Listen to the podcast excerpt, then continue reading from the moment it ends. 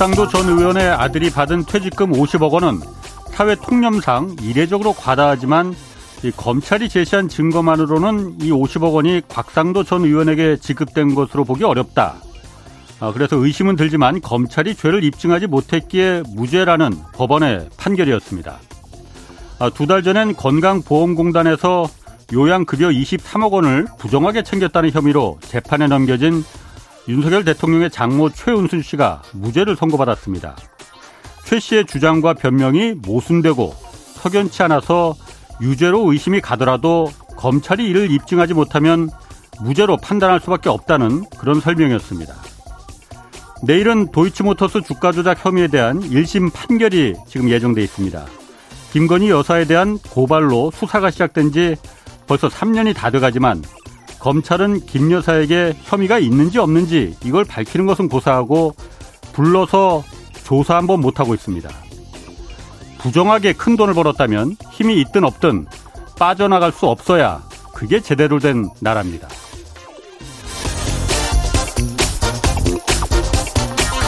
네, 경제와 정의를 다잡는 홍반장, 저는 KBS 기자 홍사원입니다.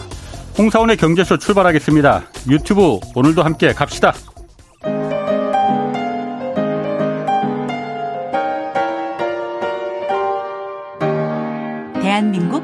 최고의 경제 전문가와 함께 합니다. 믿을 만한 정보만 쉽고 정확하게 전해드립니다. 홍사원의 경제쇼. 네, 미국의 기준금리가 예상보다 더 올라갈 것 아니냐 이런 전망 나오고 있습니다. 이 때문에 어, 국내 원달러 환율도 다시 좀 들썩들썩하기 시작했는데 오늘 좀 이 내용 자세히 알아보겠습니다. 윤지호 이베스트 투자증권 리테일 사업부 대표 나오셨습니다. 안녕하세요. 네, 안녕하십니까. 센터장이 아니고 대표가 되셨네요. 아니, 뭐, 명칭만 맡긴 겁니다.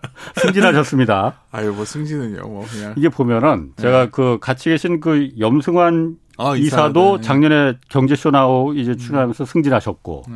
최근에 또 신한은행의 오건영 부부장 네. 있잖아요 팀장으로 승진하셨더라고요. 네. 추천사 써줬는데 이제 나오는 책에 이게 보니까 이게 다 경제쇼 나오면은 다 한 자리씩 이렇게 올라가는 거 아닌가. 저만 좀 잘 되면 되는데. 아유, 곧 좋은 소식이 있을 것 같습니다. 자 축하드립니다. 아유, 뭐 축하할 일까지는 아니고요. 자, 그 본론으로 돌아가서 음. 그 미국 그 중앙은행 연방준비제도가 네. 지금 기준금리 시장에서는 지금 내려갈 거 하반기에 내려갈 거다 뭐 음. 뭐 이렇게 다들 지금 기대하고 음. 막그 기대가 음. 잔뜩 차 있었잖아요. 그런데 내려가는 건 고사하고 예상한 것보다 지금 더 올릴 수 있다. 그리고 예상한 것보다 더 오래 이 고금리가 유지될 수 있다. 이렇게 음. 어제도 좀 그 밝혔어요. 음. 자 그런데 이상합니다. 시장 금리 그러니까 미국 국채 금리는 다 기준 금리 아래로 벌써부터 오래전부터 음, 지금 내려가 네, 있었잖아요. 네. 빨리 기준 금리도 빨리 내려라 하고 네. 요구하는 거잖아요, 지금. 네. 둘이 싸우는 거잖아요. 네. 미국 연방 준비 제도가 어, 시장을 거스리고 어, 기준 금리를 더 올릴 것 같습니까? 어떻습니까? 올리겠죠. 올리는데 이제 이런 거죠. 이게 뭐 그게 처음부터 이제 딱 말씀하시니까 저도 편하게 말씀을 드리면 뭐 하이어 뭐 롱거 이런 면 있었잖아요. 그러니까 더 많이 올리지는 않는 거예요. 그래서 올려봤자 뭐 예. 5에서 5.25 정도인데 예. 이제 그걸 오랫동안 유지한다는 것 때문에 시장에서는 이제 예. 변동성이 자꾸 생기는 거거든요. 예. 근데 이제 여기서 중요한 게 그렇다면 왜 과거에는 금리가 이제 이런 좀 매파적인 발언 흔히 이렇게 하면 시장이 굉장히 흔들렸는데 요즘은 별로 그런 영향은 없잖아요. 뉴욕 증시는 그저께는 많이 올랐어요, 그래도. 그렇죠. 아니, 그럼 전체적 흐름으로 계속 올라왔지 않습니까? 예, 예. 뭐 연준 때 이번에 혹 굉장히 매파적인 발언을 파월이 음. 했지만 예. 별로 시장 개의치 않고 있어요. 그냥 무시하는 거예요, 그러면은? 무시하는 게 아니라 타당 연준이 왜 존재하는지를 어. 한번 기자님 예. 생각해 보시면 예. 연준은 고용이 중요하고 물가를 잡아야 그렇지. 되는 겁니다. 예. 근데 어떻게 했던 간에 최근에 고용도 좋고요. 예. 뭐 고용이 그러니까 고용 때문에 이제 임금 인플레가 날 거다 얘기는 하지만 예. 고용도 좋고 물가도 잡혀가고 있죠.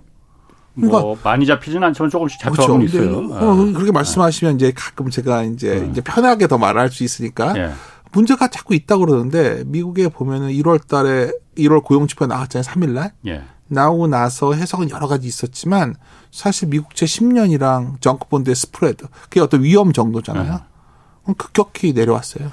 그러니까 시장은 예. 우리가 두려운 거는 막 이렇게 금리가 올라가서 망하는 기업도 나오고 막 큰일 날 줄 알았는데 막 그렇죠. 어. 이제 어 이제 보니까 뭐 피벗 기대는 좀 앞서간 감은 있지만 예. 기본적으로 미 경기에 대한 우려가 상당히 약화되고 있고요. 그게 굉장히 중요한 거죠. 음. 우리가 미국 하면은 일단 미국이 경기가 좋아야 우리가 뭐라도 팔고 수출이 살아나는 거니까. 예. 근데 이제 당장은 거기다 당장 유동성도 좋아요. 글로벌 유동성 지표를 보면 예. 뭐 중국 같은 데서 돈 일본이나 돈을 음. 풀어서 그런지 예. 유동성 지표도 개선하고 있고 예. 그러니까 한마디로 말하면 방금 전에 연준 때문에 걱정 아닙니까 저한테 질문했다고 음. 한다면 성장은 괜찮은데 예. 물가도 내려오고 있어요. 근데 여기서 예. 더 중요한 건 상반기에 물가는 더 내려올 거라는 거예요. 왜 더 내려오냐면 예.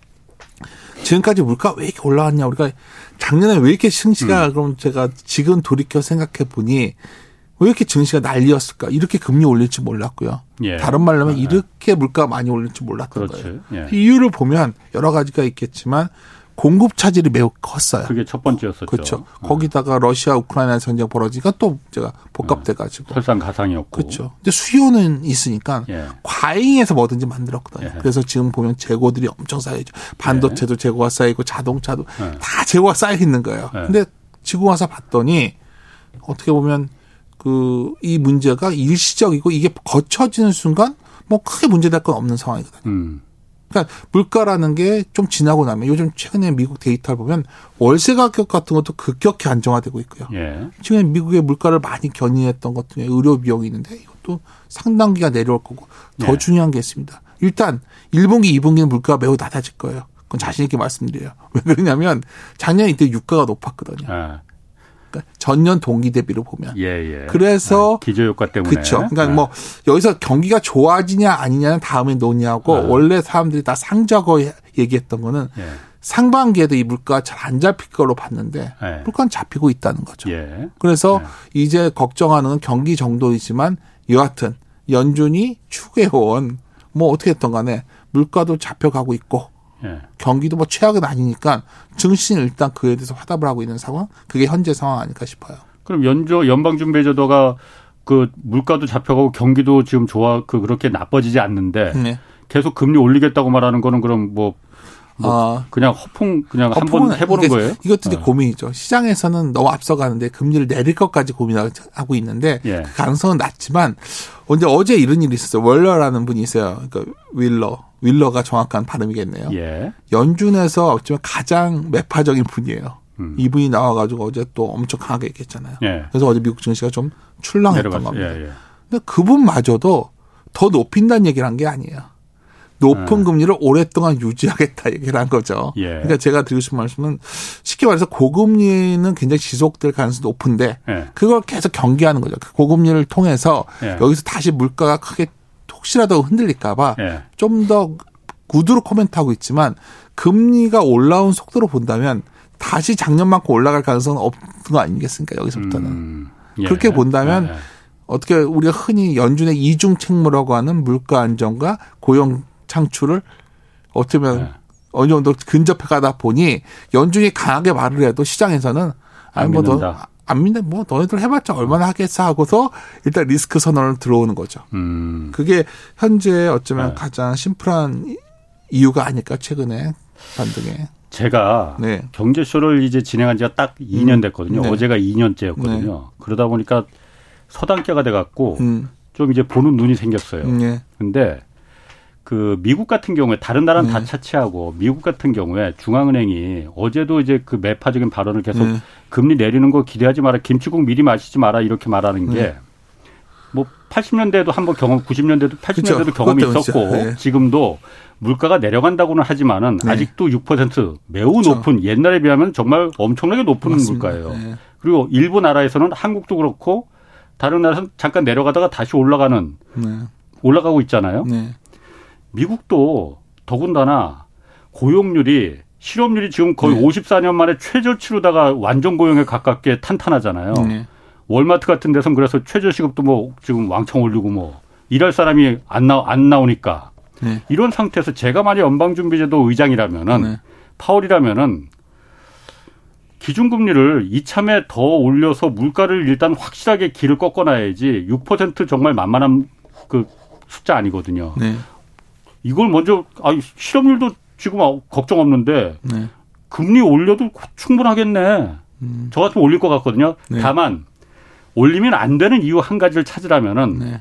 미국은 괜찮지만은 다른 나라들이 다 작살나겠구나. 네. 다른 나라들을 살려주기 위해서는 미국이 기준금리 올리면 안 되겠네. 요거 하나 이외에는 제가 찾을 수가 없을 것 같거든요. 이게 consensus죠. 어. 이게 작년 말에 어. 이제 예. 시장을 굉장히 억눌렸던 어쩌면 공감대.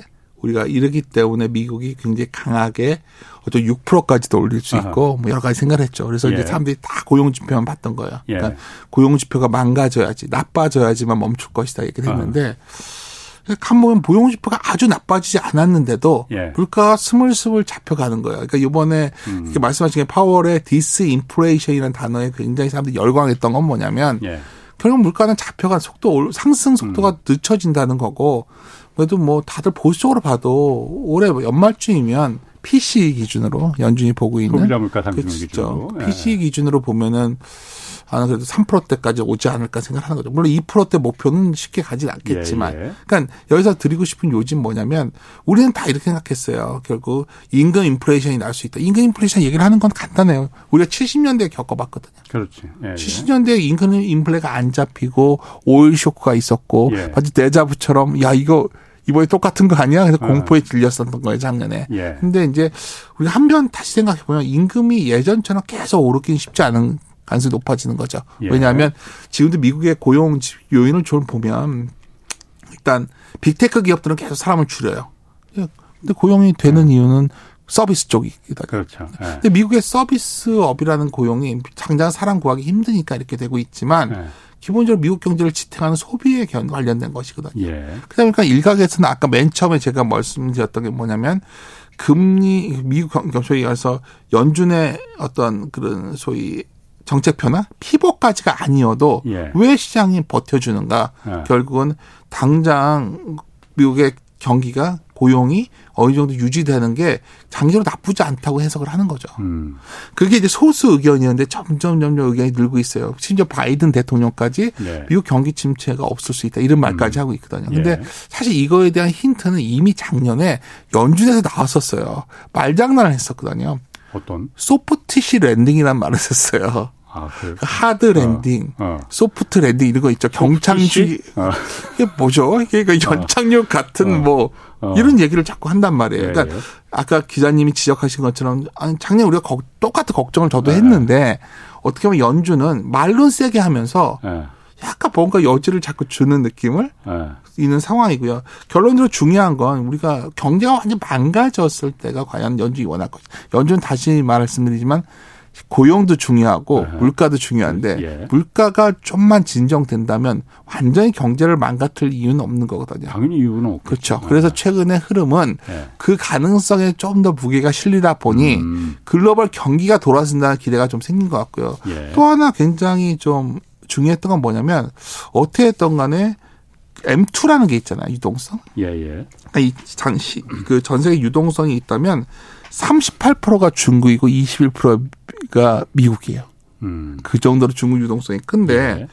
어떻게 했던 간에 M2 기준으로 보면 글로벌 유동성이 막 줄다가 예. 학계를 보면 올라오기 시작했거든요. 어. 뭐 이거에 언제부터 원... 올해부터 올라가기 시작한 거예요? 아니면 작년부터 올라가기 시작한 거예요? 작년 하반기서부터. 하반기부터. 그러니까, 예. 그러니까 지난 처음에는 미지 약하니까 예. 뭐 그러니까 마이너스 증가 이러다 이제 플러스 음. 돌았어요. 음. 그러니까 이제는 근데 뭐뭐 뭐 일단 이런 것들이 강한 긴축의 가능성보다는 최종 금리에 다가선 가능성 아니겠는가 이런 음. 해석들이 늘어나는 거죠. 음. 거기다가 이제 그런 질문들이 조금씩 나와요. 처음에 좀 너무 좀 무거운 주제인데 예. 예를 들어서 캐나다 연방은행 같은 경우에도 금리를 갖다가 굉장히 이제는 더 안 올리겠다 이런 식으로 나온단 말이에요. 예. 그렇죠. 그러니까 이런 국가들이 왜 아, 네. 나올까요? 지금 음. 어떻게 보면 더 올렸다가 예.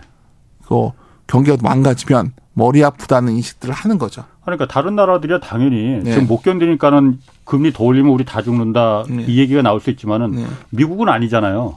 미국은 어. 사실 지금 금리 이렇게 올렸는데도 실업률이 저렇게 탄탄하고 경기도 말씀하신 대로 바이든도 그러니까 그 softish landing 뭐 작년에 얘기했고 음. 지금 연착륙 그 네. 가능하다고 얘기하는 거 보면은 네. 미국은 문제 없는 거 아니에요? 어, 제일 중요한 건 그러니까 물가가 지표가 디스인플레이션 단어에 열광했던 음, 뭐냐면 음. 물가가 일단 상 속도는 둔화되고 있다는 거죠. 예. 그러니까 어제 예. 이제 월러 얘기를 다시 한번 드리자면 예. 아까 말씀드렸지만 하이어에 대해서는 얘기가 더 안 나, 더 높게는 얘기가 잘 안 나오죠. 예. 그냥 longer 오랫동안 고금리를 음. 유지하겠다 이 정도라는 거죠. 세게 음. 나온다는 발언이 작년에는 FOMC가 있을 때마다 도대체 하이어가 어디야에 대한 고민이 있었다면 음. 그거에 대해서는 이제부터는 뭐 그 말은 속 들어갔다 이거죠. 그 말은 쏙까지는 아니지만 어. 뭐 그냥 들어갔어. 여기서 이제 예. 컵에 이제 상당히 어. 거의 그 소위 최종 금리 예. 어. 거의 그건 다다르고 있는 것들이 나오고 그래서 음, 음. 중요한 글로벌 유동성이 돌아서는 신호가 나온 거고 그게 돌아서다 보니까 우리 어쩌면 우리 장래 공적이었던 펀드가 있잖아요 미국에 소위 아크라는 펀드가 있었잖아요. 음, 예, 캐시우드에. 예, 예. 그게 연초에 가장 성장률이 좋았던 거고 예. 우리나라 같은 경우에도 최근에 보면 막 테슬라도 돌아서고 뭐 어. 미국에서 우리나라에도 뭐 네이버 카카오도 돌아서는 이유가 결국 금리라는 어떤 우리 작년을 시장을 짓눌렀던 할인율 문제가 예. 좀 완화되고 있는 시그널. 어. 이게 나오면서 시장도 굉장히 재편되고 있는 상황이죠. 이게 미국하고 다른 나라 상황은 조금 다르긴 하지만은 네. 지금 미국 같은 경우는 아까도 잠깐 말씀하셨지만은 네. 금리를 이렇게 올리는데도 실업률이 이렇게 탄탄한 거 보면은 네. 정말 연착륙이 가능한 거 아니겠느냐. 네.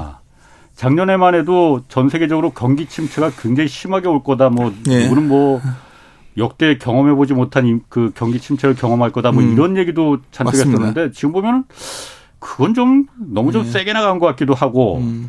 어떻습니까? 미국은 연착륙을 지금 기대도 기대할 수 있는 거죠. 시장은 그걸 바라주는 거고 금 채권 어. 시장도 그걸 얘기해주고 있죠. 예. 그러니까 우리가 경기가 완전 망가진다는 제가 마저 하나를 네. 좀 질문할게요. 미국이 연착륙을 할 수 있게 된 거는 네. 미국의 통화 정책이나 그 재정 정책이나 이런 게 전적으로 전반적으로 정책을 잘 펼쳐서 이렇게 된 건지 아니면 그냥 재수 좋게 소 뒷걸음에 뭐 잡은 건지. 아까 말씀드렸지만 어.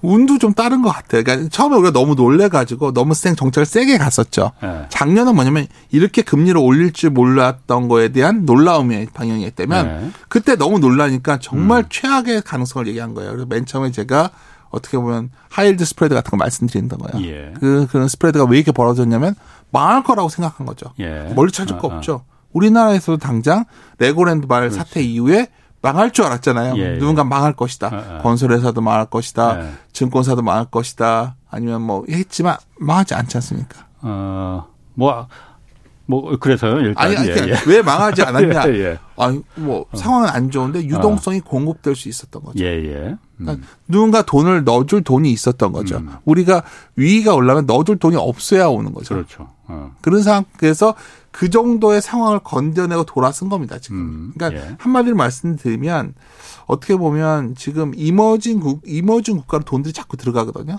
그, 그, 다, 그냥 다 거두절미하고 이것의 최종적인 게 뭐냐면 달러가 약해진 거예요. 그래서. 예.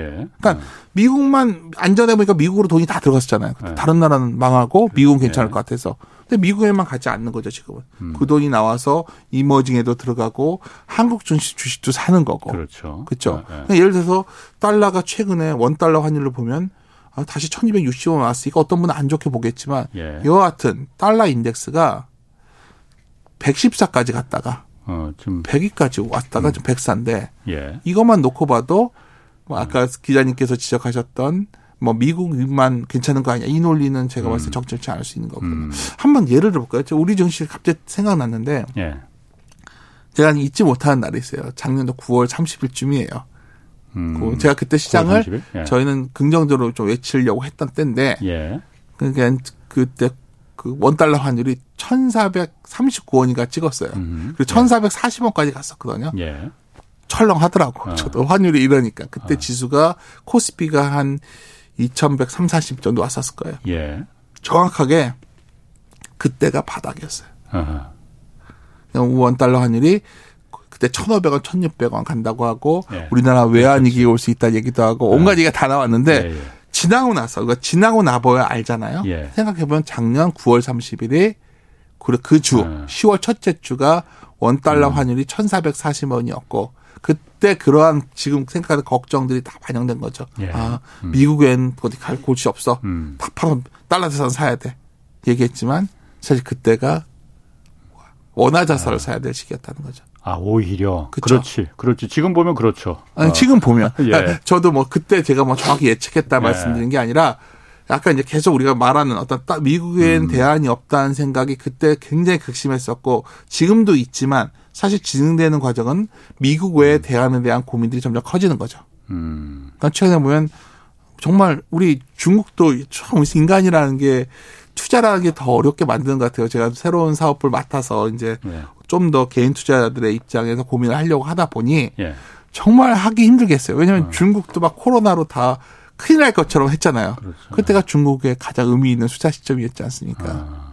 그러니까 결국은 지나고 나서 생각해보면 제가 요즘 얼마 전에 칼럼을 네. 제가 이번 주에 어떤 모 신문사에 한 달에 한 번씩 쓰는 칼럼이 있는데 네. 거기에 이런 말을 썼어요. 왜냐면 우리 진짜 위대한 경제학자인 케인스 있지 않습니까? 네. 케인스가 정말 주식을 좋아했더라고요. 아. 자서전을 보다 보니까 그래요? 그분이 아. 돌아가실 때 전체 자산의 90%가 주식이었더라고요. 아. 근데 케인즈가 대, 초기에는 돈을 못 벌었어요. 예. 나중에 돈을 많이 벌었어요. 아. 근데 정말 희한한 건 케인스가 굉장히 역발상 투자자로 나서면서 돈을 벌었거든. 음. 그러니까 불안기에 샀던 거죠. 예. 그래서 아. 자기는 장기는 뭐 장기적으로 사람이 죽는다고 얘기했었잖아요. 케인스가 원래 정책 장, 어, 장기 정책 비판을 죽는다고. 그렇죠. 예. 그래놓고 자기도 투자도 장기적으로 했었어요. 아, 그러니까 제가 이 말씀을 왜 드리냐면 어. 어쩌면 지나고 나서 제가 뭐 뒷북을 친다고 욕을 뭐할수 없겠지만 아하, 예. 작년 가을이 투자의 적기였었고 예. 지금도 아직까지 우리가 이러한 의구심이 있는 시기라면 예. 여전히 도망갈 시기는 아니라는 전 생각이 음, 오히려. 그래요. 그러면 잠깐 그 얘기는 좀 뒤에서 예. 제가 또 좀 궁금한 게 많아갖고 물어볼 거고 예. 아까 미국이 그럼 그 연착륙 가능성이 있다고 하면은 예. 어, 미국 연착륙, 연착륙하면 경기 침체 별로 그렇게 세게 안 온다고 하면은 네. 우리나라도 한국도 그럼 그렇게 같이 묻어갈 수 있는 건가요? 그럼 미국이 왜 버텨주냐? 어. 우리가 아까 얘기하다가 미국의 서비스업을 얘기했어요. 에, 에, 미국은 예. 제조업 국가잖아요. 그렇죠. 어. 미국의 경제가 음, 음. 버텨준다는 거는 예. 소비를 해준다는 그렇죠. 얘기거든요. 에, 그러면 우리가 우리 증시가 참 힘든 게 뭐냐면 음. 글로벌 경기가 안, 막 뭔가 불안해지만 우리 증시가 제일 많이 빠져요. 예. 작년에 그랬죠. 예. 언제가 또 그랬죠. 코로나 직전이 그랬어요. 예. 코로나 직후에 글로벌 경기가 저희 turnaround 뱃머리를 돌린다고 해서 음. 경기가 돌아설 가능성이 기대감이 생겼을 때 한국 증시가 전 세계 상승률 1위를 해버려요. 예. 예. 올해도 우리 증시가 굉장히 상승률이 좋죠. 예. 글로벌 경기가 돌아선다는 기대감. 그래서 우리나라를 탕광 속의 카나리아 같은 아, 어떤 예. 증시라고 얘기를 하잖아요. 예, 예. 그러니까 결국 미국이 경기가 연착된다는 말은 예. 다른 말로 하면 원화가 강해진다는 의미, 의미가 있고요. 예. 두 번째 한국의 수출주들을 외국인들이 산다는 거예요. 예. 예. 그러지 않고는 예. 저렇게 적자가 큰 하이닉스를 왜 사주냐는 거죠 외국인들이. 음. 그렇지 않을까요? 아니 우리가 주식에 투자라는 거는 과거가 아니라 미래를 보고 그렇죠. 투자하는 거잖아요. 그러니까 그렇죠. 그러니까 우리가 돈을 예. 벌려면 항상 지나고 나서 보면은 언제가 기회냐면 주식이 내려왔을 때가 기회니까 우리 다 아는 거잖아요. 올라갔을 음, 때는 위험하고. 예, 예. 근데 내려왔을 때 이게 다시 돌아왔을 가능성이 있으려면 우리나라의 가장 대표적인 수출주들은 그와 연동성이 굉장히 높아요. 예. 그러니까 예. 이번 실적 시즌에 드러난 특징이 뭐 LG전자도 적자가 막 나오고 막 이러는데 예. 그때마다 주가가 돌아서는 거예요. 예. 그렇지 않나요 최근에? 그렇죠. 예. 한국의 수출주들이 왜 살아났을까? 우리 같은 주제에 반복되고 있는 건데 아 미국이 망가지지 않는다면 예. 글로벌 경기가 음. 바닥을 치고 돌아선다면 예. 가장 음. 외국 투자자들이 리스크 선호했을 때 선호하는 국가가 어딜까? 음. 중국 아니면 한국이에요. 물론 그렇죠. 그렇죠. 예. 그래서 이럴 때 또 특징이 하나 있어요. 위안화와 원화가 연동돼요. 예. 둘다 강해지는 성향이 나타나거든요. 예. 최근에 위안화가 상당히 견고하죠. 위안화는 강해지만 원화는 지금 좀 약해지는데. 이렇게 말씀하시면 네. 어떻게든 1200원 초반까지 왔다 지금 1260원 온 거죠. 어, 예. 일주일 동안 올라 올라가긴 했지. 그렇죠. 그러니까 예. 기본적으로 1440원 갔다가 아, 아, 강해졌다는 아, 걸 말씀드린 그 정도로. 예. 예. 아. 그런데 주식 시장은 그럴지 몰라도 네. 어쨌든 지금 그 3750님도 이 얘기 하셨는데 네. 물어보셨는데 한국 같은 경우에는 지금 가계부채가 워낙 미국과는 달리 이게 워낙 많으니까 네. 가처분 소득이 그 쓸수 있는 지갑에 네. 돈이 워낙 없으니까 네. 지금 여기서 이런 그 미국의 금리가 더 올라가진 않고 그냥 음. 고금리 상태로 그냥 유지된다만 하더라도 음. 한국에는 그게 직격탄이 돼서 경기 침체가 오는 거 아니겠느냐. 미국은 한국 내수주가 안 되겠죠. 내수가 네. 내수는 좀 위험할 수 있다. 위험하다고 하냐 내수 저는 주식 투자 아. 관련된 얘기를 계속 드리는 거예요. 아, 음. 그러니까 우리나라 음. 전체 보면 예. 제 GDP의 수출이 40%잖아요. 예. 그건 개선 가능성이 높아지고 있는 거죠. 예. 근데 내수는 아주 좋은 지적을 하셨어요. 예. 부동산도 쉽지 않아 보여요. 상반기가. 예. 그러면 내수는 상당히 힘들겠죠. 음. 수출 수출 부분만 좀 수출 부분이 좀그 지탱해 줄수 그러니까 있다. 수출은 대외 의존도가 높기 때문에 예. 그 기업에 투자를 하자는 거지. 예. 우리나라 경제가 좋아져서 투자 투자. 근데 우리나라 음. 경기도 나쁘지 않을 게 예. 우리나라 수출 경기 의존도가 매우 높거든요. 그렇죠. 예. 그래서 약간 둘의 온도 차가 좀 더 드러나지 음. 않을까. 음. 그리고 우리가 더 걱정했던 거는 그 가계부총리 말씀하셨으니까 여기서 이제 고민은 오히려 외부가 아니라 내부에 있어요 우리나라는 지금. 예, 그렇죠. 그래서 부동산이 아. 완전히 망가져 버리면 예. 정말 그럼 머리 아프죠. 예. 근데 그래서 그런지 정책 닭공 딸든 여기는 목숨을 걸고 버티는 거예요 지금 여기다 지금 뭐다 풀어주고 있죠. 다 지금. 풀어주죠. 그냥 예. 뭐 말씀하시기 정확히 그냥 다 풀어주는 거예요. 예. 어쩌면 어 이런 것들 왜 얘들 살려주냐 비판이 될 수도 있겠지만 예. 일단 이렇게 살려놔야 안 망가지니까. 예. 그런 이게 굉장히 둘의 온도차가 심하다는 거는 좀 알고 계셨으면 좋겠습니다. 그렇군요. 아까 환율 얘기 잠깐 하셨으니까 네. 지금 아까 우리가 1200 지금 30원 뭐 여기 아래로 내려갔다가 지금 1260원대로 좀 약간 약간 좀 올라가긴 했어요. 네. 근데 이것도 사실 그 변동폭으로 보면은 과거로 보면 굉장히 큰 폭이잖아요. 네. 막 하루에 막 5원, 6원 막 이렇게 올라가고 막 그러니까. 네. 네. 이게 올라가는 게 미국 그, 그 금리 내리지 않겠다 뭐 이런 그, 그 연방준비제도 사람들 목소리가 자꾸 나오니까 네. 아, 그것 때문에 아, 그럼 미국 금리 안 내리면 미국 달러 가치가 계속 강하다는 얘기니까 그래서 이제 원화 가치가 좀 이렇게 그 떨어지는 건가요? 잠깐 이런 거죠. 잠깐 원화 원화라는 네. 달러 가치를 얘기한다면 어. 우리가 흔히 달러 인덱스를 얘기해요. 그러니까 예, 예. 유로화 대비 음. 뭐 엔화 대비 그렇지. 뭐 달러 그거는 계속 낮다 이거죠. 이게 보면 114까지 갔다가 예. 거의 100 근처까지 왔다 어, 104 왔어요. 예. 근데 그 지금까지 상황 뭐냐면 유럽도 음. 야 별 얘기 다 있어요. 올 겨울이 되면 유럽에 강추위가 와가지고 유럽은 인플레가 더 안 잡히니까 유럽은 더 망가지고 네. 뭐 온갖 얘기를 다 했지만 유로점이 생각보다 단단하니까 유로가 강해지고 있죠. 예. 일본 엔화도 생각보다 잘 버텨주고 있고. 그러니까 음. 이 모든 것들은 달러, 그러니까 지금까지는 달러로 도망갔던, 소 리스크 오프, 위험을 네. 선호하지 않았던 자금들이 아, 다시 풀려 나오고 음. 있는 상황이라는 거예요. 그러니까 이게 어떻게 큰 흐름에서 더 중요하다는 거죠. 원화를 바라봤을 때. 음. 게다가 이제 특히 중, 약간 계속 말씀드리지만은 결국은 이제 예를 들어 약간 지표에게 피하고 좀 쉽게 말씀드리려고 했는데 최근에 제가 되게 의미 있게 보는 게 MOV라는 게 있어요. 무브라고 그래가지고. 예. 정말 어. 변동성을 말하는 변동성. 어. 변동성이라고 하니까 쉽네. 예. 네. 채권 변동성. 채권. 어, 주식 어. 변동성은 빅스라고 해서 다들 많이 아시는데 예, 예. 채권 변동성이 급감을 해요. 이건 무슨 말이냐면 작년에는 네. 어떤 이런 집, 경제 지표가 나오면 채권이 금리가 튀었다. 막 이렇게 막 환율도 막 음. 이렇게 금등락을 예, 예. 했는데 아. 이 변동성이 급격히 안정화되고 있는 거죠. 그러니까, 아. 그러니까 어떤 말로 보면 소위 우리가 작년에는 모든 걸 우리 좌지우지했던 건 투자라는 걸 결정짓는 변수는 예. 그냥 경제 흔히 매크로라는 표현 매크로가 가장 아, 중요했어요. 예. 그러니까 새벽이면 일어나서 우리 다 같이 음. 연준 의사가 무슨 말 했는지 이게 더 중요했는데 음. 예. 그게 굉장히 영향력이 떨어지고 있는 거죠, 지금. 아. 지금은 어떤 상황이냐면 아, 그래?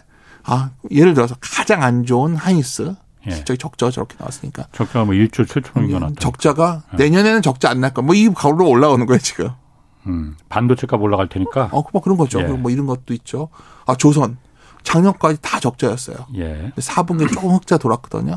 근데 지금 우리나라 수출 증가율 1월 걸 딱 보면 이제 데이터를 가져왔는데 제일 좋은 게 조선이에요. 예. 그 다음이 자동차예요. 예. 완성차. 음. 아, 이거 두 개는 아 얘네들이 수출 데이터 나오잖아. 예. 이거예요 지금. 예.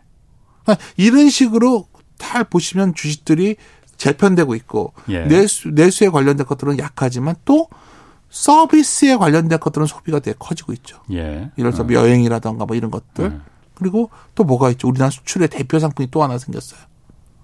우리 엔터 네. 저희 그 걸그룹이라던가 이런 어, 엔터 기업들 예. 이런 쪽들은 수출이 잘 되니까 주가가 좋잖아요. 예. 그러니까 음. 시장을 바라보실 때 지금 우리 시장은 온기가 다 같이 퍼지고 있지는 않지만 음. 좋아지고 있는 것이 분명히 보인단 말이에요. 음. 그건 아까 환율 얘기할 때 이 말씀을 왜 드렸냐면 예. 아까 말했던 그런 소위 제조업체 베이스들은 환효과도 매우 존재하고 있고. 그렇죠. 그 외에 또 우리가 경쟁력 가진 사람은 경쟁력 가진 사람대로 되고 있고. 예. 그렇게 하면 뭐 어떻게 될까요? 결국 지금은 수출 지표가 되게 안 좋으니까 지수가 못 올라가지만 올해 어느 시점이 되면 이쪽에서 돈을 좀 벌어들이면 원한 더 강해지겠죠. 음. 그 가능성이 그렇지? 생겼다는 예, 거죠. 예, 예. 지금 계속해서 무역 적자 나고 계속 안 아. 좋아지니까 안 될 거로 보지만 예. 아니, 더 쉽게 그냥 어떻게든 원재료 가격이 내려오고 있어요. 예. 그러고서 예. 어느 날 순간 반도체만 적자를 좀 줄여도 우리나라는 예. 되게 음. 수출 지표가 잘 나오지 않을까요? 음. 지금 아, 정부에서도 그걸 기대하고 있는 거잖아요. 그거예요. 반도체에 워낙 기대는 그 포션이 크니까. 그렇죠. 그러니까 지금 네. 잘 보시면 그게 나오냐 안, 나오, 안 나오냐는 네. 많은 분들이 그래요. 정말 그렇게 돼요? 더 따지실 필요가 없어요. 가격 가치라 가격이라는 거는 예. 가, 가치가 반영돼 가는 거야. 기대값이. 예. 그렇다면 저는 음. 그 기대값이 올해와 내년에 반영되는 구간이라 보고, 보고 있거든요. 예. 저희가 올해 전망을 할 때 상고하고란 전망을 했던 배경이 거기에 있는데 상반기에는 물가 우려가 완화되면서 올라서고 예. 하반기는 글로벌 경기가 어쩌면 경착륙하는 게 아닐 가능성 예. 그걸 베팅하면서 주식시장이 올해가 그렇게 나쁘지 않을 거로 제가 봤는데 예. 어쩌면 그 증거들은 점점 더 확인되고 있다고 좀 보고 있어요. 방금 전 기자님이랑 얘기했던 네. 환시장 같은 데가 더 뚜렷하게 보여주고 있는 거죠. 음. 그래서 달러가 강하지 않거든요. 그렇죠. 예. 그렇죠. 예. 그러니까 그렇게 본다면 어쩌면 우리가 상 다들 그랬잖아요. 올해 상반기가 굉장히 시장이 불안하다. 예. 그 얘기를 아. 많이 하지 않았나요? 아 그래서 작년에 그래서 주식시장에서 나간 분들도 많이 있잖아요. 상반기가 굉장히 견고할 거라는 거예요. 예. 실제로 그런, 지금까지는 그렇고. 그러한 우려. 어. 지금 다들 2월 위기론 얘기 많이 하시거든요. 2월에 아, 2월 위기론 얘기 또 나왔어요. 어디서? 그렇죠. 뭐 3월 달 어. 2월에 이제 물가 지표가 또 올라올 수 있고. 그러니까 예. 계속해서 불안감을 어. 조정하고 어. 있지만 예. 시장은 빠질 때는 조금 빠지고 예. 오를 때는 크게. 그래서 우리가 주시장에서 예. 작은 전투는 지고 큰 전쟁을 이겨야 된다 표현을 쓰거든요. 아하. 작은 예. 전투들이에요. 아까 원달러 환율이 예. 1,440원에서 아. 1,220원 왔다가 1,260원 온 거는 아. 작은 전투일 뿐이라는 음. 거죠. 큰, 큰 전쟁은 1,440원이 원달러 환율로 의미 있는 턴어라운드였다는 거죠. 음. 그게 오히려 더 중요하지 않을까. 그때 큰 전투의 시작점이 변곡점이었다 이거죠. 그때가. 그때 밀, 그때부터 계속 밀려 들어가는 거예요. 아. 지금 그때부터 수출주들은 숫자가 아무리 안 좋게 나와도 네. 잘 버텨주고 있는 거죠. 그럼 많은 분들은 이제 아 네. 이거는 여기가 끝이야, 저희가 네. 끝이야 계속 얘기를 하고 있지만 네. 시장은 이미 경기가 경착륙이 아니라는 것에 베팅을 시작한 거고요. 시장은 그렇죠. 네. 그리고 그 증거들은 자꾸 더 나오고 있는 상황이죠. 네. 그래요. 그러면은 네. 지금 뭐 그 얘기 사실 아까 그 환 그때가 그 정말 그, 그 네. 변곡점이었다. 그때를 봤던 사람은 성공한 거고 못본 음. 사람은 그냥 어, 못본 대로 그냥 지나간 거다. 이 얘기가 저는 좀 마음에 와닿거든요. 네. 대표도 되셨으니까 아, 뭐 대표는 그냥 예. 이 일반 그 투자 아이디어는 그 대표님이 그러니까 그 좀 생각하시기에 뭘 보고 어디서 좀 얻어야 됩니까? 우리 오늘 계속 무슨 얘기하고 있었냐면 어. 저도 이제 원래 원고 우리 다 빼서 얘기하고 있잖아요. 어. 환 얘기하고 있었고 예. 환은 금리와 연동된 거고요. 그렇지. 예. 그러다 보니까 얘기한 게 아 미국이 저런 이유는 생각보다 미국 소비가 괜찮아. 예. 우리나라 수출주가 된다고 그랬잖아요. 예. 첫 번째 아이디어는 지금 수출이 잘 되는 거는지는 앞으로 잘 될 거래야겠죠. 음, 그렇지. 지금 예, 잘 되고 그렇지. 있는 거는 예. 뭐냐면 우리나라에 예. 그 항목별 수출 증가율이 나와요, 그냥. 예. 매달. 음. 보시면 거기 제일 음, 좋은 게 자동차예요, 지금. 자동차고 조선 뭐 이런 거는 네, 잘 되고 반도체는 죽쓰고 있고. 그렇죠. 반 제일 어. 안 좋은 거는 돌아설 수 있다는 가능성을 보는 거고 예. 그 IT가 거기에 해당돼요. 제일 안 좋은 거예요. 예. 좋아지는 거에는 대표적인 게 예. 아까 그런 수출 기업들이에요. 음. 제조업들, 예, 예. 아주 뻔한 기업들, 예. 2차 전지 뭐 예를 들어서 조선, 뭐 자동차 이런 예, 거 예. 일단 그런 걸 사야겠죠. 예. 그런 것들이 우량지들을 음. 사놓고서 있으면 삐질삐질 아마 올라가고 있을 확률이 매우 높다는 게 첫 번째 아이디어고요. 예. 두 번째도 금리와 연동되는 거예요 물가랑. 예. 물가가 잡혀, 잡 만약에 예. 더안 올라간다 생각을 하는 순간 지금 시장은 그거잖아요. 미국채 금리를 보고 있으면 기준금리 올리든 말든 나는 뭐 그렇죠. 예, 예. 내려갈 거라 보는 거예요. 왜 예. 내려간다 보는 걸까요? 특히 말해서 우리가 매일 항목들을 보고 있으면 월세 같은 거 내려오는 게 심상치 않거든 미국이. 예. 사실 미국에 계속 고용도 물론 불안하지만 다 쉘터 얘기했었잖아요. 미국의 그렇죠. 소위 예. 월세 같은 것도 미국의 집값이 부러지면서 네. 월세가 내려오고 있어요. 음. 그리고 미국의 의료 비용 같은 게 매우 큰데 그것도 계속 내려오는 분위기고 네. 원재료 가격들 내려와요. 그렇게 네. 되면 작년에 주가 제일 많이 빠진 게 뭐죠? 금리가 음. 금리가 올라가면 예. 결국 성장 성장주가 박살난 거예요. 예. 우리나라 말하면 네카오 네이버 카카오가 음. 박살났던 예, 거죠. 예. 근데 지금 그거부터 돌겠죠. 예. 거기다가 이제 음. 최근에 음. 이제 괜히 붙은 게 뭐 챗봇 뭐 이런 거 붙이지만 그건 내가 모르겠고 일단 성장주 중에서 앞으로도 우리가 사용할 우리가 우리가 네이버 사용 안 할까요? 앞으로 우리 뭐 우리 그런 배달 서비스 안 할까요? 이러면서 이커머스 이런 회사들도 음. 돌아서고 그것도 두 번째 투자군으로서 매우 매력적이라는 거예요. 예. 음. 마지막 하나는 최근에 우리 시장에 드러난 건데 이게 지속된 여부는 굉장히 앞으로 이제 재미있는 관전 포인트가 될 것 같아요. 예. 그게 뭐냐면 우리나라에 이제 많은 펀드들이 예. 행동주의로 나서 나서고 주주 행동주의. 예, 예. 뭐 은행에도 아. 요구하고 SM도 그랬고 뭐 그렇잖아요. 그렇죠. 주주 행동주의가 오늘 약간 실망스러운 거는 좀 더 세게 나갔으면 했는데 은행에 대해서 좀 약간 그래도 뭐 잘했다 이 정도 표현이 나와서 실망들 했지만 예. 이제는 주주 가치를 함부로 무시할 수 없는 시대로 가고 있단 말이에요. 그에 관련된 기업들 상당히 매력적일 것 같아요. 예. 근데 여기서 빠진 게 있어요. 아까 기자님께서 지적하셨던 내수주를 얘기 안 하고 있잖아요, 제가. 어? 내수주들. 아, 내수. 내수나 예. 부동산, 예, 뭐 건설주 이런 건 싸지만 잘 모르겠다는 거죠. 예. 오래 걸릴 음. 것 같으니까. 그걸 좀 나눠서 굉장히 차별화된 흐름이 잡아가는 장이 아닐까 올해는 음. 그렇게 보고 있습니다. 그래요. 그 아까 저 행동주의 펀드들 네. 그 사실 작년 올해부터 그러니까 굉장히 적극적으로 우리나라에서 네. 나오고 있잖아요. 미국에서 네. 뭐 이미 그렇죠. 그 굉장히 적극적으로 네. 주주 가치를 갖다 좀 높여라, 네. 주주를 좀 더 벌게 해달라, 네. 뭐 이런 의미잖아요. 이게 네. 어떻습니까? 그러니까 언뜻 들어서는 뭐 행동주의 주주 행동주의 하니까는 그 뉘앙스도 굉장히 좋게 와닿고 음. 어 긍정적인 건지 일각에서는 음. 주주 가치만 최대로 올리면은 정말 그거는 기업을 갖다가 최대한 그야말로 뽑아 먹는 그야말로 네. 주주들을 위해서만 그 한국 사회 전체에서 그 네. 제조업이 갖고 있는 그 기업이 갖고 있는 음. 역할과 공적인 기능이라는 것도 있는데 그걸 다 그럼 다 그냥 도외시하고 주주들의 그 수익만 최대한으로 올려주는 게 그게 꼭 바람직한 거냐? 아니, 바람직하지 않죠, 그냥 어. 네. 아니, 그러니까 바람직하지 않은 저한테 어. 물어보시다면 저한테 예. 어. 아 윤조 씨 투자자로서 예. 뭘 바람직하면 주주 행동주의가 좋죠. 예. 투자자로서 투자자로서 당연히 이거는 예. 미국 자본주의 승리예요. 예, 예. 그러니까 미국은 끝없이 자사주 매입해서 속각하고 어. 있고 예. 하죠. 주주 그렇지. 가치를. 그러니까 미국은 주주 지금 잠식된 데 많아요. 그래서. 그렇죠. 주주 자본주의 네. 국가예요. 예. 근데 그것으로 가는 게 저희도 사한테 물어보시면 제가 당연히 저는 그렇게 가는 게 맞다고 말씀을 드리죠. 아. 근데 저한테 여의도 사람이 아닌 아. 당신이 정말 옳다고 보냐 부르면 옳지 않죠. 아. 주주 가치만. 근데 문제는 아, 최근에 예. 이런 건 반대예요. 예. 최근에 은행이 우리의 우리 주, 은행의 어떤 주주 환율이 높냐 그렇지는 않거든요. 예. 근데 또 바로 또 개입이 들어온단 말이에요. 은행이 너무 주주 하나하지 말아라. 뭐 이런 뉘앙스에 자꾸만 개입이 있다 보니 어, 예. 사실 오늘 약간 어. 실망 아까 어. 사실 돌려 돌려서 어. 제가 실망스럽다 얘기를 한 어. 건데 뭐, 뭐 질문이 아주 솔직히 예. 말씀드리면 이제 더 리테일 대표니까 편하게 말씀드리면 예. 아니 주주 행동주의가 미국식 자본주의의 가장 어두운 면을 드러내는 거죠. 음, 어두운 면. 그렇죠. 예. 주주만 잘 살게 되는 거죠. 그렇지, 그렇지. 근데 네. 우리가 지향하는 자본주의가 어떤 모습이냐 제가 여기서 그거 얘기할 건 음. 아니잖아요. 저한테 그렇지. 두 모습이 있을 텐데 예, 예. 그 정도로 대답을 하겠습니다.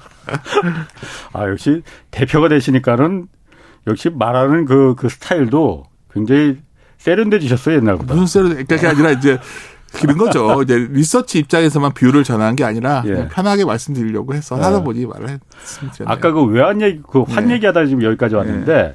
잠깐 거기로 잠깐 돌아가서 왜냐면은 음. 어, 지금 우리 외환 당국이 내년 일이면 내년 하반기부터 그렇죠. 지금 외환 시간 개장 시간을 네. 지금은 낮 시간 동안에만 열고 네. 있는데 네. 새벽 2시까지 지금 이거 연장하기로 했잖아요. 그렇죠. 이러면 이게 뭐가 달라지는 건지. 어. 그러니까 또 계속 연동이 되는데 네.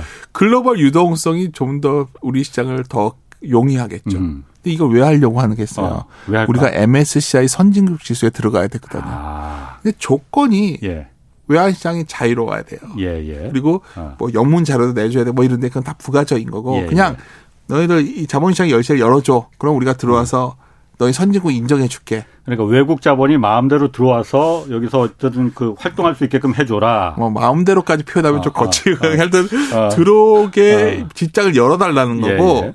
예. 아마도 현 정부에서 하려고 하겠죠. 왜냐하면 네. MSCI 선진국 지수 편입을 우리가 수건 사업인데 다른 방식으로 들어갈 방법이 없어요. 그러니까 MSCI 선진국 지수라는 거는 그러니까 국제적인 모건 스탠리에서 그 지수를 해놨는데 그렇죠. 우리나라가 아직은 신흥국 지수에 시총으로 보면 선진국 그러니까 들어가던 기업의 충분한데? 가치나 네. 모든 거로 보면 선진국 지수에 들어가야 된다고 다 네. 생각하고 있어요. 예. 이것 때문에 못 들어가는 거거든요. 외환시장을 개방을 안 했다. 그렇죠. 근데 우리가 네.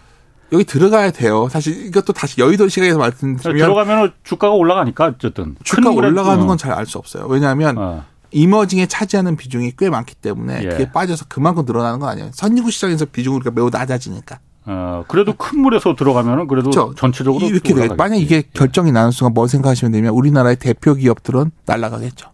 아, 그럴라나요? 어, 그러면 그런 어, 대표 아, 기업들만 사니까. 아, 다른 더, 더 대표 기업들이 선진국 지수에 많이 들어가 있으니까. 그렇죠. 그 사람들이 아, 주로 그 자금들은 그렇지. 더 그런 종목들을 음, 하는 곳들이니까. 이제 네. 근데 이제 이게 생각보다 굉장히 난항을 겪을 겁니다. 우리가 많은 기업들도 싫어해요. 무서워해요. 이거를 외환시장 개발. 그 왜냐하면 이게 굉장히 우리가 변동폭이 클 그렇죠. 테니까. 그러니까 우리나라는 특히 아까 맨 처음에 우리나라를 한국 경제를 탄광 속의 카나리라는 표현을 썼잖아요. 예. 우리가 미국이랑 일본이 아니에요. 우리는 무역 의존도가 높다 보니까 예. 이환 변동성이 커질 수 있는 나라잖아요. 예. 나쁘게 말하면 뭐 어떤 나라가 옛날에 이제 뭐 소로스나 이런 사람들이 환공격하기 쉬운 나라들이 이런 나라들이잖아요. 음, 그렇죠. 그럴 여지도 예. 있죠. 저도 예. 모르겠어요. 제가 이거를 뭐 정책 당국자가 아니기 때문에 예. 선진국에 들어가기 위해서는 이걸 해야 되는데 또 우리나라의 어떤 외환시장 어. 구조를 봤을 때 상당히 정치 당국자들도 고민이 될 거란 얘기죠. 그게 그럼 제가 잘 이해를 못 하겠는데? 그럼 네. 어쨌든 이게 들어가 우리가 지금 그 새벽 2시까지 밤에도 그러니까 외환시장 거래를 갖다 열어놓겠다는 거는 음. MSCI에서 만들어놓은 그 선진국 지수에 우리 한국을 좀 편입시켜 달라. 조건이 당신들이 내거는 조건이 그거니 우리가 이거 들어주겠다라는 거잖아요. 그렇게 얘기를 한 건 아닌데 저는 어. 이제 그런 식의 가능성이 꽤 아니, 있다 보는 거죠. 그거는 맞는 것 같아요. 왜냐하면 여태까지 정부가 계속해서 거기 들어가야만이 전체적인 코스피도 좀 큰 물에서 선주국 지수가 워낙 크니까 네. 올라가고 네.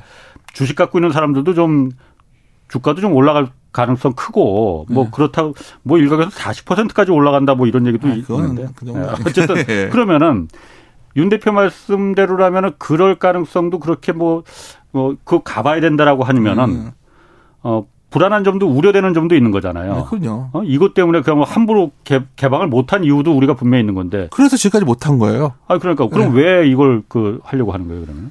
그러니까 왜 열어놓으려고 그러니까 뭐가 합니까? 더 중요에 대한 결정을 내리겠죠. 우리한테 유리한 게 뭐 있는데 그러면 MSCI 선진국 지수로 들어가서 유리한 것도 별로 없다는 거 아니에요 그러면? 그러니까 저한테 물어보신다면 어. 투자자들 입장에선 그게 낫죠 그래도 투자자들 입장에서는, 입장에서는. 아, 아. 까 이제 조심스러운데 예. 은행에 관한 행동주의 펀드도 예. 뭐 예를 들어서 어떤 전체적인 어, 이 뭐가 옳냐 그러냐의 문제 들어가면 예. 부정적 요인도 어. 꽤 있지만 예. 내가 투자 주주라면은 당연히 내 주주 가치가 보장돼야 되거든요. 근데 음. 우리나라 되게 잘못된 것 중에 하나가 오너 가치들이 많이 반영되잖아요. 그렇죠. 대주주 위주로 철저하게 그렇죠. 짜여져 있죠. 것도 이제 다 바뀌어 행동주의 펀드 예, 예. 고쳐가니까 좋은 점도 뭐 분명히 좋은, 있죠. 좋은 점이죠. 예. 근데 이제 어쨌든 간에 뭐 은행 같은 경우에도 금리를 서민들한테 낮춰주면 더 좋을 텐데 배당을 많이 해야 되니까 예. 그런 측면에서 말씀을 드렸거든요. 음. 이것도 비슷해요. 장기적으로 보면 누가 뭐래도 그래도 이렇게 외국 자본이 들어오면 음. 아니 어떤 시장에 들어와서 원화를 거래하는 사람들이 아니잖아요. 원화를 그렇지. 갖고 달러 갖고 있는 사람이잖아요. 그렇죠. 그러니까 언제든지 사고 팔아서 뺄 수 있어야 시장을 좋아하겠죠. 네. 아니면 뭐 제한이 있는 시장을 좋아하겠어요. 그러니까 너무나 당연한 거예요. 이거는 뭐 예. 복잡하게 생각할 필요도 없어요. 그렇게 예. 만들어줘야 아마 우리 시장을 안 들어오던 펀드들이 들어오겠죠. 예. 우리나라 시장은 아, 이런 제한 때문에 안 해, 안 해, 안 할 거야 했던 곳들까지 들어오게 되면 당연히 어떤 기업들은 굉장히 다시 더 재부상하는 음. 나올 수 있겠는데 또 우리나라 기업들 자체를 놓고 본다면 예. 뭐 판면동성이 커진다 치면 예. 해지 비용도 많이 들 거고 어. 조그만 수출 기업들은 예. 그렇지 않을까요? 어. 여러 가지 그러니까 그걸 제가 뭐 일일이 다 하나하나 결정을 할 수 없겠죠. 이것 때문에 수년과 이거를 넌니 많이를 갖고서 고민을 해왔는데 그럼 그 여태까지 그러니까 해 떨어지면은 외환 거래 못하게 했던 이유가 밤에 그러니까 우리가 통제가 안 되는 시기에 잠잘 시기에 이 외환 거래가 잘못해서 옛날 IMF처럼 갑자기 막 이렇게 확 그 변동 크게 뭐 원달러가 그냥 요동칠 수도 있다. 그 우려 때문인 거예요? 그 우려 하나만은 아니겠지만 어. 잘 통제가 안 된다는 거에 두려움이시겠죠. 아니, 그 정도로 우리나라가 이제 경제 규모도 커지고 자본시장도 커지고 금융시장도 커졌는데 네. 그 정도 체력도 아직 안 됩니까? 생각보다 예. 원화를 많이 거래 안 하잖아요. 그렇지. 그건 그렇죠. 아 거래를 안 하니까 이게 아니 투기 그러니까 세력의 목 달러나 어. 엔을 우리가 아무리 엔뭐 쟤네들 뭐 하고 있어 우리가 비웃어도 예. 엔화는 글로벌하게 다들 들고 있단 말이에요. 예. 유로도 들고 음. 있고 아. 원화를 누가 들고 있죠. 한 방에 그 투기 세력에 위안, 위안화가 그 난리를 치면서 지네 위안화 갖게 하려고 예. 원유도 위안화로 거래하게 하려고 그 난리를 치게 해서 예. 위안화 보유시키려고 뭐 하는 거잖아요. 예, 원화는 한국 외에서 어디서 쓸 수 있죠? 없죠. 그렇죠. 네. 그러니까 다시 말하지만 이걸 자유롭게 하려면 어쩌면 달러나 원화의 어떤 그런 저기 되게 더 어쩌 조그만의 그 제한도 없애야 된다는 생각을 할 수 있지 않을까요? 뭐그 네. 정도로 이해하고 있어요, 저는. 음, 그러니까 잘못하면은 원화는 워낙 그 거래 규모가 작으니까 투기 세력들이 노리면 한 방에 잘못하면 갈 수도 네, 뭐, 있다. 뭐, 뭐 그렇게 들려요, 저는. 아니, 아, 그럴 수도 있을 규모가 되니까 이런데 네. 하여튼 뭐, 아, 뭐, 음. 이렇게 말씀하시니까 네. 뭐, 하여튼 네. 뭐 갑자기 새벽에 어디, 어디 뭐 전쟁이 났어요. 예. 한국 시장은 어떻게 뭐 여기에서 거래는 할 수 있지만 되게 예. 복잡하다는 거죠. 예. 음. 뭐 여러 가지 그런 게 있나 봅니다. 제가 오해한시장 전문가는 아니니까 예. 제가 혹시 잘못 말했다면 또 오해하지 않으셨으면 좋겠고요. 예. 아유 듣, 듣는 분들이 요즘 더 똑똑해서 다 알아서 그다 예. 찾아보고 예. 아 윤주호 대표가 대표 되더니만은 뭐 이제 좀 그 잘못 알고 있네 이런 그 아, 잘못 알고 있을 수도 있어요. 지금 어, 욕들 많이 달리 더잘 아십니다. 예. 자, 그, 뭐 시간이 거의 다 됐으니까 음. 앞으로 그러니까 어쨌든 1월 달하고 네. 2월 초까지는 지금 올해 경기 침체가 온다는데도 작년에 그래서 말에 주식시장에서 나간 사람들 굉장히 많은데 지금 그러게요. 많이 올라갔잖아요. 네. 어, 앞으로도 그럼 이게 어떻게 될 건지. 어. 이서 주식을 어떻게 들고 계셨거나 예. 좀 연초에 아예 그냥 한번 사본다 사셨던 분들은 예. 좀 길게 보셔도 될 것 같아요 올해. 음, 올해 굳이 팔지 예. 마시고 예.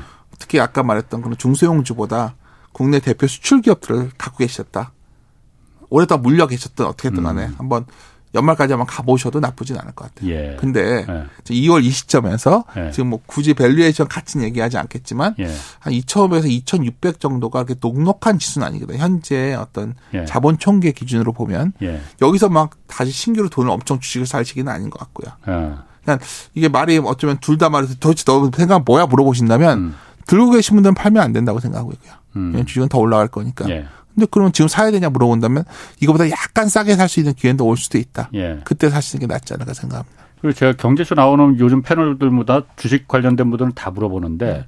외국인 자금이 지금 네. 예상외로 너무 많이 들어오고 있잖아요. 네. 이달에도 지금 벌써 2월에 뭐 며칠 지나지 않았는데 네. 2조 원인가 뭐 들어왔다는데 네. 이게 들어오는 게 음. 한국 주식 시장이 워낙 지금 너무 싸서 들어오는 건지 네. 아니면은 그 환율 환차익을 좀 노리고 들어오는 건지 환율이 좀 떨어졌으니까 왜 들어오는 겁니까 이거? 그러니까 환차익을 노리고 들어온다는 거는 다른 말로 하면 다시 원화가 약세로 가서 팔고 나간다는 얘기인데 그 가능성은 낮다 보고 있고요. 아, 그냥 네. 다시 말씀드리지만 예. 한국은 글로벌 경기가 바닥치고 돌아왔을 때 예. 글로벌 유동성이 가장 선호하는 국가입니다. 음. 왜? 한국은 글로벌 경기에 연동되는 큰 기업들을 갖고 있는 몇 안 되는 나라 중에 하나거든요. 그래서 한국 주식을 사는 거예요, 그냥. 아. 그래서 2004년 이때도 turnaround 할 때 보면 한국 주식을 계속 외국인들은 사고요. 예. 개인들은 계속 팔아요. 어. 1년 내내 그걸 합니다. 예. 근데 저는 그 확률이 높아졌다 보고 있어요, 지금도. 그러니까 결국 개인들, 예. 외국인들이 예. 그럼 환이 어디까지가 좀 모르겠어요. 예. 근데 외국인들이 여기서 왜 사는 거를 멈추고 다시 뭐, 뭐 아까 말했던 외환시장 예. 플레이로 그렇게 가볍게 움직일 자금은 아니라 보고 있고요. 그냥 음. 글로벌 경기에 연동된 위험 자산 선호. 그래서 아까 제가 약간 말씀드려 말았는데 결국은 뭐 N 뭐 위안화라든가 원화라든가 이런 자산들을 달러에서 나와서 사는 자금들이 늘어나고 있는 거죠. 지금 모든 자금은 작년에 다 달러로 도망갔었단 말이에요. 그 그렇죠. 그 자금이 어마어마하게 들어가 있거든요. 네. 그 자금이 나와서 뭔가 사야 될 거 아니에요. 그, 그 자금들이 들어가서 다뭐 했냐면 채권 사고 이랬었는데 음. 이제 금리도 내려가고 있지 않습니까? 그렇죠. 그럼 뭔가 선택을 해야 돼요. 네. 그 선택 자금이 그럼 여기서 딱 멈출 거냐 한번 반문해 보자는 거예요. 네. 그럼 다 계속해서 그러한 유동성들은 뭔가 약간 고사하게 표현을 하면 그러다 위험 선호라고 합니다. 그냥 음. 그러니까 위험 선호 자금이 늘어날 확률이 높고 그래서 한국의 대형주들은 그 해당 사항이 된다. 알겠습니다. 알겠습니다. 지금까지 최근 승진하신 윤지호 아, 이베스트 그... 투자증권 대표와 함께했습니다. 고맙습니다. 네, 감사합니다. 내일은 박상준 일본 와시다 교수와 함께 고군분투하는 일본의 경제 상황 살펴보겠습니다. 홍사원의 경제쇼였습니다.